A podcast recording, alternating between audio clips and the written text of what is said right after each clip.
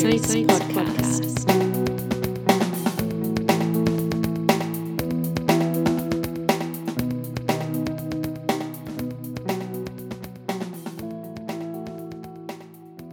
Kia ora katoa, and welcome to our 10th podcast for the Ordinary Saints podcast. Today is a very special day to celebrate our 10th podcast because we have a special guest with us today. We have Grace Cox. So, hello and welcome, Grace. Hi, thanks for having me. So, Grace, to kick us off, uh, why don't you just tell us a little bit about yourself? Sure. Uh, so I am part of the Ordinary Saints community. I'm a practicing Anglican. I go to Holy Trinity Cathedral and St Andrews in Epsom. Um, I'm also part of Adjust, the Anglican, I don't know the abbreviation for Adjust. Diocese of Auckland Young Anglicans for Social Justice. There we go. There we go. I'm obviously quite new to Adjust. Um, what else? Uh, I am a kind of a community worker in the community. Um, where else you do community work other than the Well, makes sense. Yeah, yeah. Yeah. Um, yeah, so work alongside communities in central Auckland. And I'm also training at the moment towards ordination, hopefully. Maybe, if they let me. Great. Well, we'll you know we'll definitely give you a good word. no, I'm totally biased. Yeah. So it's awesome to have Grace here, and today we're going to be talking a little bit about Anglican activism. And recently, Grace, I believe you gave a talk about this at DTP. Now, before we move on, let's talk about what DTP is, just because that is a random cryptic term that people might not understand. So, DTP is the Diocesan Training Program. So, it's part of the formational program towards ordination. There's a couple of pathways towards ordination, and that's that's one of them. So, we meet once a month for a weekend, and part of that is you've got to give a seminar, among other things. So, mine was on prophets and protest. Nice. What an amazing topic. Why don't you tell us a little bit about what you spoke about during this session? I guess I wanted to link the prophetic tradition in the Bible to um, activism today and activism in our tradition of activism. So I spoke about prophetic hope and prophetic critique and how we see that in action today. What do you mean by prophetic hope and prophetic critique? Great question. So, with the writings of the prophets, they, they speak about a lot of stuff, but there's two kind of broad categories of prophetic critique. Um, so, essentially, talking about what's going wrong around them um, and warning of the possible consequences of that. And then prophetic hope, speaking to kind of the hope of the suffering that they're enduring at the moment. So, Grace, can you tell us a little bit about what was the best part for you in preparing this seminar? Because I know that you're really passionate about it and I'm really excited to hear more. But what, what about preparing this was the most exciting for you? So it probably would be looking more into some cool people that we have had in our tradition of activism. Um, so one of the key people is the Reverend Dr. George Armstrong. He is the most incredible human, I think, and yeah, he's just turned ninety, and he has such a cool history and legacy of activism. Absolutely. I think George is just a brilliant guy. And I know, Grace, you and I have actually had the privilege of being at his place recently and uh, hanging out with him and his wife and being able to hear some of his stories firsthand. Absolutely, and I think yeah, the way he speaks is just um, beautiful about the his commentary on the times that he was going through is, is awesome, but also just his nonchalantness around and kind of just naivety around um, what these protests could lead to in the future, which I think is awesome. He's very humble and and just lovely. Yeah, I think you're right. He has a real sense that oh, what I was doing was really small and insignificant. Uh, but now, for us, especially as young people, young adults, looking back on what he's done and the significance of what he's done and the way that he's paved the way, I guess, for us to engage in activism in our own way is very special and really significant. Absolutely, and I think with him, he's he's done a lot of stuff. I mean, at ninety, there's a lot of time there. Um, he's done heaps, but I think two of the really key things that he did was around the nuclear free New Zealand movement and also some stuff around the Springbok tour in 1981. Let's talk more about that. So, where should we start? So the the nuclear free New Zealand movement started probably first. Chronologically is always good, right? Yeah, sure, let's go for it. So the cool thing with the Nuclear Free New Zealand movement was so George was a spokesperson for the peacemakers. He helped kind of coordinate and speak to the media around around this movement. So it was against these nuclear ships that were want, or vessels really that were wanting to come into New Zealand harbours, and it was all these independent people with their boats heading out into the Waitemata Harbour and saying, "No, you can't come in." And there's this beautiful imagery of, of people on these little vessels. There's people climbing onto the submarine, and great images of George with a micro- megaphone, microphone, Megaphone, yeah. Megaphone. yeah. out there. And then this was uh, coordinated with a, a land protest as well. And it was under over a number of years. It was like almost like a decade, I think. And eventually led to us being declared as a nuclear free country, which is awesome. Yeah, it's so amazing. And I know the photos that you're referencing, the one with George with the megaphone, but also with uh, on his boat with another person and a big sign as well. And it's just, they're such incredible images of uh, community rallying together, each in their humble little vessels to take on these enormous military vessels. Yeah, I think part of the reason why history remembers this movement so fondly is because it was so amazingly successful, right? Absolutely. We were declared nuclear free in 1984, um, and there were some really iconic moments around this big debate. There was, was it David Lange, um, and that I can smell the uranium on your breath quote, which is just so iconic. So yeah, incredible to have such a key figure from the Anglican Church as part of as part of that movement. So, what was George's role in the Springbok tour?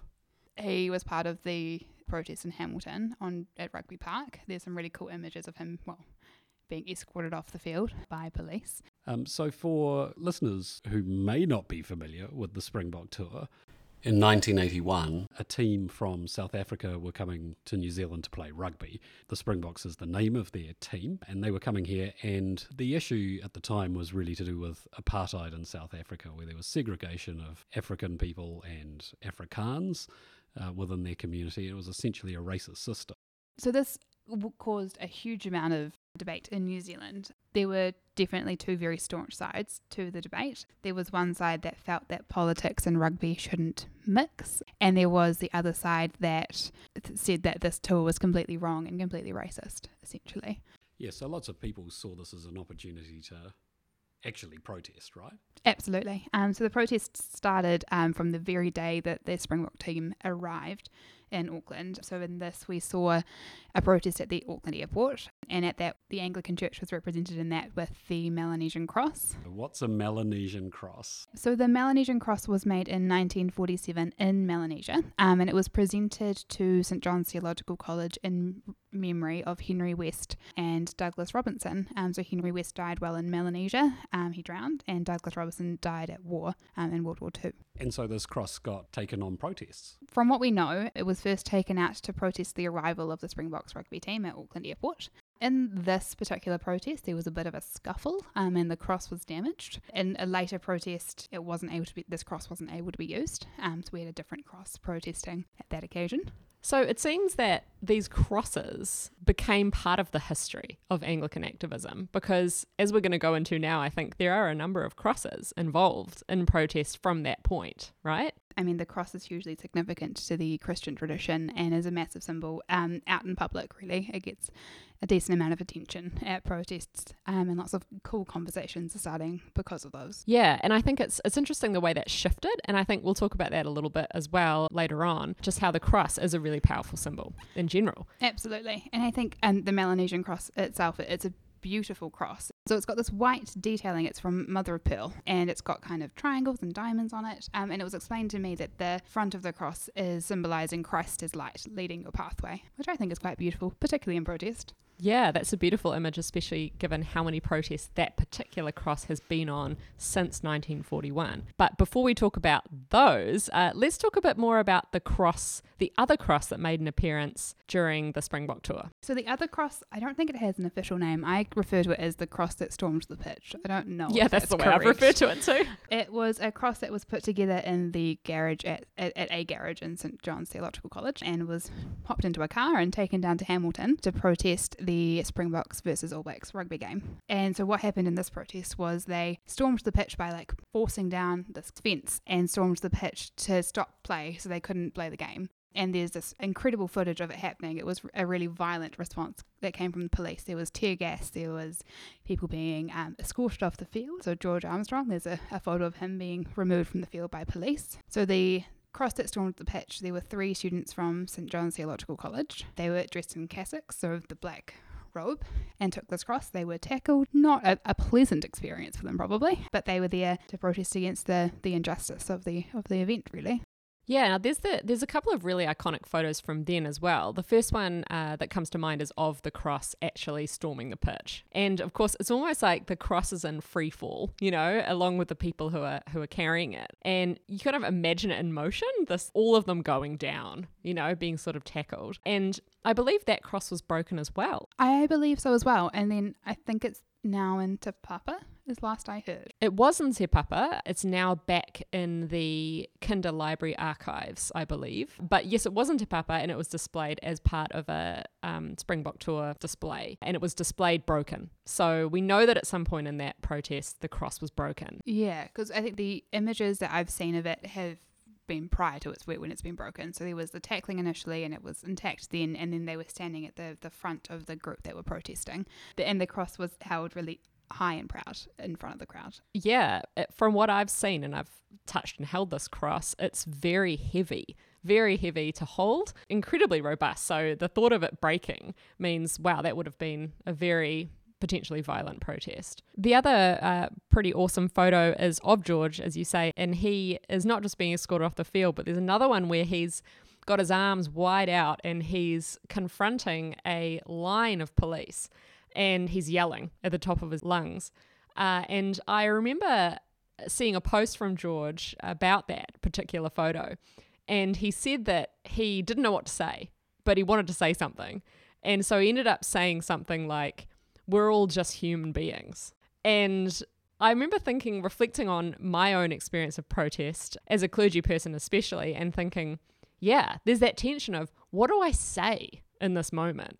And you kind of just say whatever comes to mind. But that's a really profound thing to say. We're all just human beings.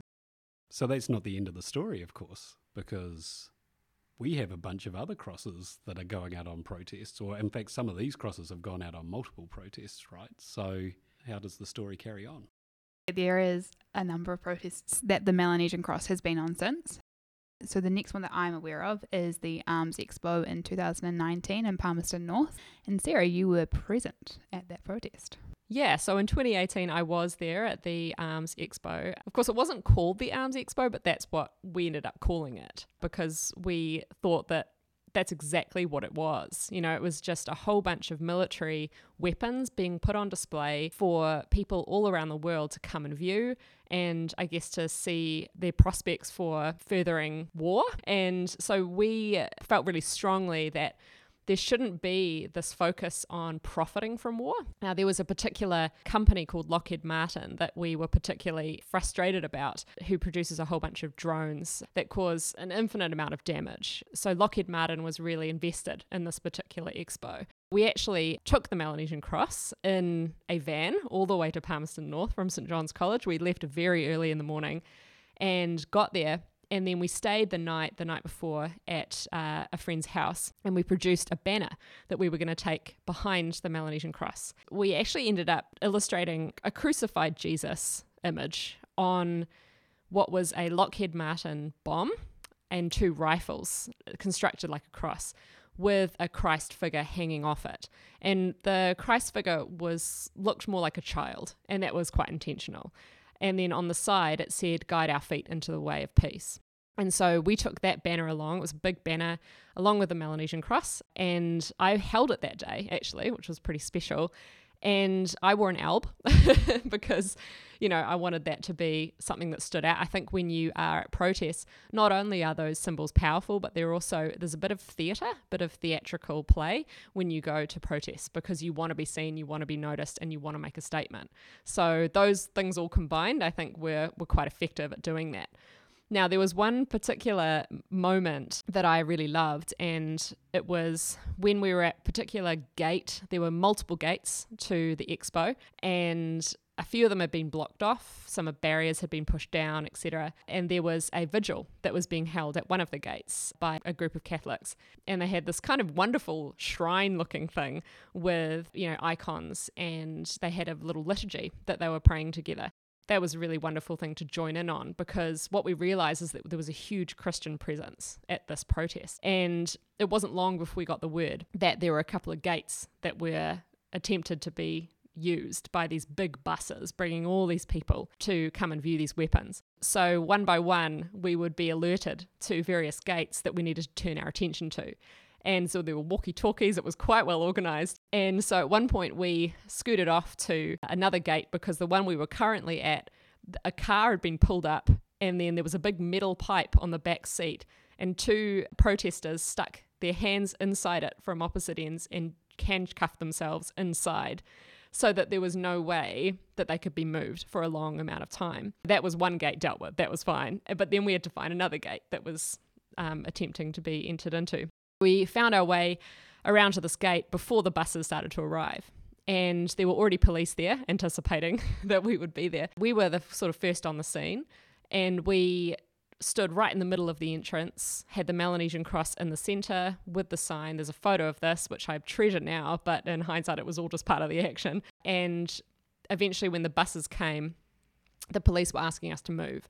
Now, it was tricky because we'd had a discussion about this. Who's going to be arrested? Who's not? We need to be quite careful with the Melanesian cross because it's fragile. It's been, you know, it's old. It's been used in a lot of protests. And so we were a bit worried that we weren't going to be able to hold up that gate. Now, I don't know who it was, but someone walkie talkied a whole bunch of other people, and all these people showed up. And when the buses came to pull in, there were a bunch of young people that just jumped on and under the bus to stop it coming in. And that delayed things by a few hours. Now, there were many arrests around that, but I think through it all, it was incredible experience to be there and to be part of that. And eventually, the police sort of won, I guess. Um, and we had this bus driving through the gate and a whole bunch of people had been arrested by then. And all I could do was hold up the Melanesian cross right up to the bus window as everyone drove past. And a whole bunch of people were just saying, shame, shame, shame. And I mean, that was, you know, a little bit like what uh, George said, you know, we're all just human. That was all we could come up with. It was just, we were feeling crushed and depleted that this gate had been broken through um, at all attempts to hold off these buses. But in reality, it had worked. They had been stalled for four, five hours from getting in, which is most of the day. So that was a success in many ways. But there were lots of happenings around that. There was also a big march. Bishop Justin from Wellington did a big speech, among many others, and it was an incredible opportunity to be a part of.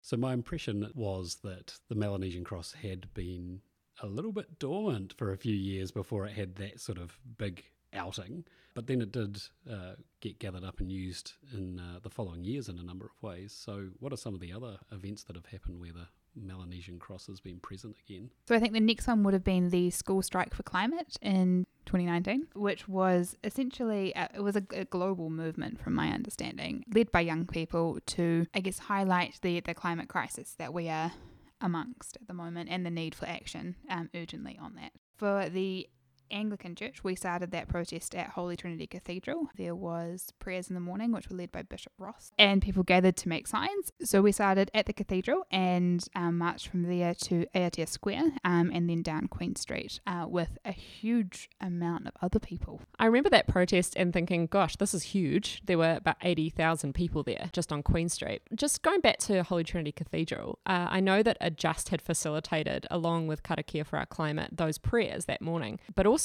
Bishop Ross commissioned and blessed us, didn't he? He did. And it was quite a beautiful blessing as well. Uh, I, th- I think I might read it out just because it really captured the day, but also it poses quite a nice challenge for us. May God bless you with discomfort at easy answers, half truths, and superficial relationships, so that you may live deep within your heart. May God bless you with anger at injustice, oppression, and exploitation of people, so that you may work for justice, freedom, and peace. May God bless you with tears to shed for those who suffer from pain, rejection, starvation, and war, so that you may reach out your hand to comfort them and turn their pain to joy. And may God bless you with enough foolishness to believe that you can make a difference in this world, so that you can do what others claim cannot be done. So I know in uh, the a year later, uh, 2020, there were two more protests where the Melanesian cross was taken. And in fact, my understanding is these were the last two protests that the cross was taken on.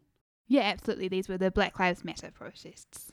So we did two protests. So the, the first one was in June. It was organised over what about two days, and there was a huge turnout. So we met at Aotea Square again. There were some speeches to start us off, and then we marched from there to the American consulate. But there were so many people that most of us weren't able to even get onto Quay Street where the consulate is. So I think we were kind of standing by Burger King on, on Queen Street for a long time, and really just the cries uh, for for justice and for peace at that protest were haunting. And then a few weeks later, there was the, the second, slightly more organised Black Lives Matter protest. So for this one, we gathered at St. Matt's in the city. And again, we, we shared prayers and then headed to the protest. Yeah, I remember particularly our friend uh, Nyasha, who's a priest in the diocese, um, spoke at St. Matt's. And again, yeah, very, very powerful about her experience of being black woman living in New Zealand. I think what really struck me about that those two series of protests was how it echoed protests globally. We weren't the only place having protests; there were thousands of them, and by all means, ours were probably a lot more toned down than those in the likes of the states, where where it was really it turned really violent, I mean, there was a huge amount of resistance to to that movement. Whereas here we had the police there ensuring that things were, were going okay, and there were no um, injuries that I'm aware of at all from that, and it didn't get turned violent at all. Yeah, it was a it was an incredible day. I, I, loved the fact that we could gather to pray beforehand and Adjust put together a liturgy for that to happen. And that was really profound. I remember we also did an extended silence. Jeremy Harris, who was part of Adjust at the time, held a silence for eight minutes and 46 seconds, which was the time that it took George Floyd to die. And that was an incredibly profound experience to be in a large church and to have all of those people, but yet complete silence in reverence and awe, I guess, for what we were there to do. And after, you know, some more prayers, uh, Jacynthia Murphy also opened as well with a bit of karakia. We were able to take the Melanesian cross straight from Nyasha's sharing to the street, basically, and move down to Aotea Square. What I loved as well was just the, I guess, the cross section of the Anglican Church that was present. And, you know, I remember the children that were there and, you know, people of across the full age spectrum just engaging in this protest.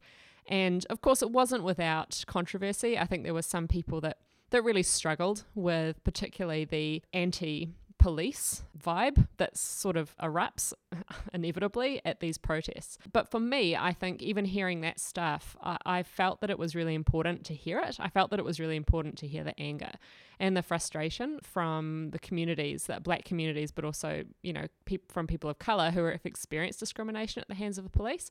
And so for me, it was just about bearing witness to that pain the match was incredible, huge again, and you know, taking a knee uh, and also ending with some incredible speeches as well, not just at the beginning of the match, but at the end. For me, I just felt really humbled to be able to be there. And what was really cool as well was the Melanesian cross was passed between so many hands at that protest, but it was a, an ongoing point of reference for us. So if anyone got lost or lagged behind or anything, it was like, oh, there's the cross. We can sort of navigate back to where that is. But overall, I was just so touched by the turnout. So that's a bit about the BLM protest, but Richard mentioned before that those were the last protests that the Melanesian cross was used in. Yeah, so I think it's been mentioned a couple of times. The Melanesian cross is quite old and fragile, the mother of pearl that is on on the cross that's been uh, falling out at protests and has been lost. So I guess the decision's been made that it needs to be preserved because of the, the amazing history it has. Yeah, and the the cross itself has actually been bracketed back together because one of the arms of the cross did break off at one point, and it has you can see if you look closely at the cross that it's got four brackets on each side to kind of hold it together. And I actually noticed even at the Arms Expo protest that it was very wobbly that you'd stand it up and it would sort of have this give to it. And it started to worry me a bit. But as the protests went on, even though they weren't sort of violent protests, just the use, the general use and wear and tear of this cross was becoming really apparent. And also as a, as a protest cross, it's quite a heavy cross to carry around with you. It's you ha- you usually have like a waistband with a kind of a pocket to help you hold it because it's very heavy. So over Easter 2021, Adjust and Ordinary Saints had an event to commission and bless a, a new protest cross This new protest cross is a beautiful cross. And Sarah was with Joel, who helped create it. Do you want to tell us a little bit more about that? Yeah, uh, so Joel, uh, he's a priest out in Glen Innes. Uh, he sourced the tree that consequently became the cross from his parents' farm in Pairata, I believe. And it was a dead tree, so it's not like we cut down a living organism, but he uh, cut down this very dead um, pine tree and brought it to his house and he actually brought a, a, selection of dead logs for me to have a look at and for us to sort of think okay what's going to be the most practical for a cross uh, to carry in, in protest and this particular piece of pine that he had was not only beautiful, but also it was incredibly light. That is the main thing about this cross that's so unique in terms of differentiating it from the previous crosses. I remember at his house, we were just sort of like sanding it down and bolting it together and sort of creating the canvas, I guess, for this cross. But obviously, uh, Just had felt uh, going forward that it would be really awesome to invite a community uh, of people to contribute into the making of this cross. So on Good Friday, we met at uh, Neligan House, which is kind of, you know, Anglican Central, right? It's where the bishop works and various other important people. Uh, and we gathered in the garden of Nelligan, Neligan Gardens, I believe it's called, um, set up a little table and welcomed anyone who wanted to come to uh, burn sort of quotes or sayings, Bible verses, symbols, images into this cross. And one of the cool things as well is that we kept some of the patterns from the Melanesian cross quite intentionally. So there are some central designs on the Melanesian cross. You know, as you said before, those triangles, all those diamonds and things, uh, diamond shapes of the mother of pearl. And we burnt those in as well. And we also burnt in the design where those pieces had been lost to kind of carry the story, I guess, of the Melanesian cross. That was really awesome. Quite a few people showed up, you know, so there's quite a few different languages on there as well, which I think really speaks well to the diversity of our church. And George Armstrong actually signed his name on there too. Now, he couldn't make it along to the actual event, but I emailed him and said, Hey, could you sign your name on a piece of paper and, and send it to me? And then I used graphite paper to transfer his signature onto the cross, and then we were able to burn it in. And there's also a bit of a memoriam to Bishop Jim as well. And since then, we've also burned in that the cross was commissioned by Bishop Ross, which I think is quite important. He gave us a really lovely blessing. Um, and I think he used the same blessing from the Strike for Climate, didn't he? I think so. I, I hmm, can't remember maybe. now. I have to go pull out the liturgy because I've kept it, you know, for historical purposes. Absolutely. And what I found really amazing about that day is that we had a diversity of, of cultures and we had a diversity of ages. We had um, young kids around. Um, some of them participated in putting designs onto the cross. Um, some just gathered with us, which was cool. And we also had some more of our older congregation members with us as well. So on the front of the cross, there is some beautiful images that you put on there, Sarah. That came from a guy in Texas. His name's Scott Erickson. He has these these symbols. He's lots of symbols, but these ones in particular are the seven last sayings of Jesus on the cross, which was very fitting with it being Good Friday. Yeah, so that was cool. I actually emailed Scott Erickson about this because I was so captured by these symbols and, you know, was thinking about the cross and some of the theology we might be able to carry forward as part of the story. And I said to him, I was like, hey, we've purchased this resource digitally uh, to use. Uh, would you be happy with us burning these symbols into the cross? And he was just like, yes, totally fine with that. So that that was really cool. As part of that as well, leading up to Good Friday, Adjust organized a reflection on those seven last seven sayings of Jesus and they were reflected on through a protest hermeneutic. And I think that was a really important part of kind of folding in some of that theology to the cross. There were a lot of other symbols that were engraved in there as well. And so it's all become part of the story. You know, just before we jump into the, the Good Friday happenings that followed, Grace, thank you for varnishing all of those stories in. That is my pleasure. Yeah, so we wanted to make sure that this cross was preserved for future protests. So, yeah, it's varnished and sealed and, and ready to go. It's waterproof, which is great. Woohoo! Especially in Auckland. But there are some, some, some awesome designs on there. I think one of my favorites was I think put on by one of the younger members. It's a snail and it says push on, which I think is quite beautiful. Yeah, that's really nice. So after the engraving of the cross, we moved into stations in the street. which was a Good Friday pilgrimage through the city. So we had 12 stations, no, 11 stations, and they were some of them were placed at Neligan House, some of them were at St Matthew's in the city, and then the remaining ones were in All Saints Ponsonby. The walk itself was actually quite long, and so I guess from that perspective, we were able to test as well, like the versatility of this cross, and it was extremely light. I remember quite a number of people held it Toby Walton and Rod Oram. Uh, myself and and actually many others, even the children, uh, carried it at various points. So that was quite special. Following that commissioning from Bishop Ross, it was a really beautiful way to take it out on its first outing, wasn't it? It was awesome. I think there were so many really amazing moments of that pilgrimage and moments to pause and reflect on the journeys that we've been on to that point and the, the ones that are to come. So the the next stage, I guess, on this cross's journey was taking it on its first protest, which I believe was less than a week later, wasn't it? Sure was. So that again was the strike for climate in 2021. Yeah, so we had a an arrangement with Karakia for our climate to kind of host some prayers for that at Aotea Square before, but we actually started at the bottom of Queen Street, I believe, and then moved back up to Aotea Square. That was really cool. We actually had a sign on the top of that cross for that protest, and it said, The earth has been crucified. And that was quite a provocative sign, and rightly so. And I think I remember uh, posting a photo of this, and George actually commented on the photo underneath, being like, this is sort of brilliant, like gospel drama. And that was the point, you know, it's to get people to think and to get people to react and engage with what it is that we're saying.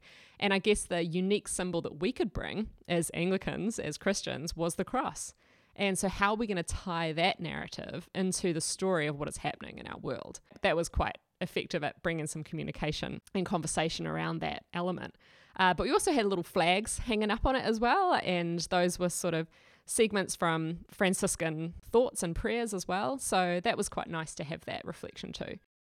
Uh, so this has been a bit of a longer podcast than we usually do, but that's because there was so many interesting things we wanted to talk about. We just hit pause on the recording because having heard all these stories about the creation of the new cross, I hadn't actually seen it up close. So Sarah has just gone to her office and retrieved it, and we've spent some time looking at all the amazing pieces of work that have gone on. Uh, I, in particular, really wanted to see uh, the memorial words to Bishop Jim. Um, Bishop Jim was a really important person in my journey, as he was for everyone uh, on the podcast today, uh, a really special person, and it's a really wonderful tribute to someone who is very important in our lives. But all of the work and thought that's gone into it is it's really something to behold. I think one of the things we're going to do soon is to document the various bits of art on this cross and maybe put them out on our Instagram feed so that everyone else can have a look in the coming weeks at all of the thought and detailing that's gone into this cross. If you want a sneak preview to that, there is also a couple of videos up on the Ordinary Saints Facebook page and the Adjust Facebook page of the creation of the cross and then also the Stations of the Street as well. Thank you so much for coming and talking to us today, Grace. It's been a really, really fun time and a really interesting discussion of this important part of our life together. Yeah, I've really loved uh, doing this with you and um, having all of us here. So thank you, Grace, for coming in. It's awesome. Thanks for having me.